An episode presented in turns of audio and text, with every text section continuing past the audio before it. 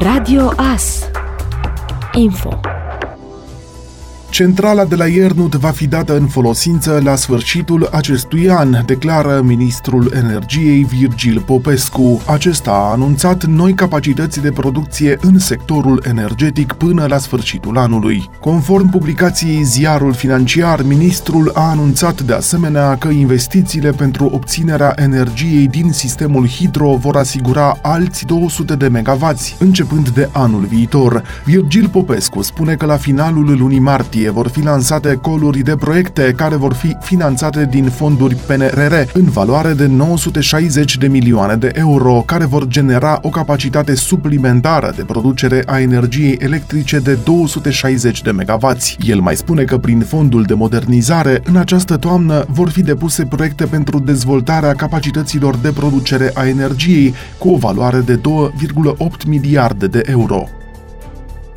40 de elevi ucrainieni refugiați la Târgu Mureș vor începe săptămâna viitoare școala online. Elevii sunt găzduiți în căminul Universității Dimitrie Cantemir din Târgu Mureș, iar de luni ar fi trebuit să se întoarcă la școală. Ei vor învăța însă din România în sistem online, conectați la sistemul de învățământ din Ucraina.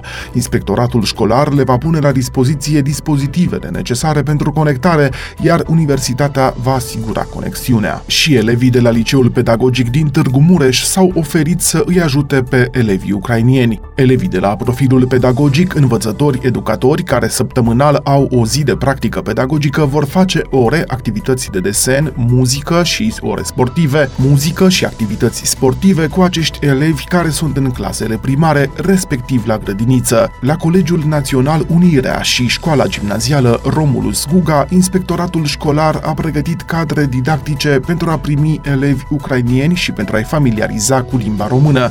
Pentru a înlezni traducerea, inspectoratul a apelat la ajutorul Universității de Medicină, Farmacie, Științe și Tehnologie George Emil Palade din Târgu Mureș, unde există studenți din Ucraina care s-ar putea implica în aceste activități.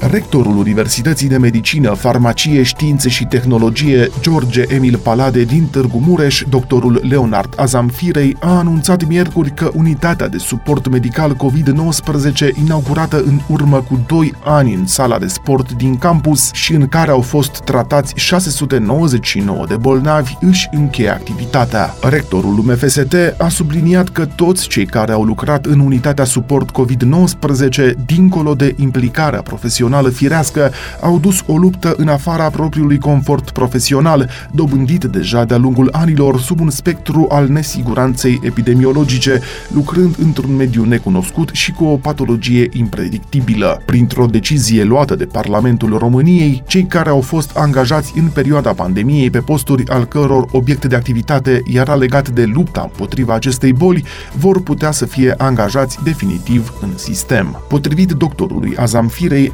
administrația UMFST a fost permanent alături de această unitate, intervenind de fiecare dată când a fost nevoie, iar la momentul potrivit s-a alăturat și mediul privat.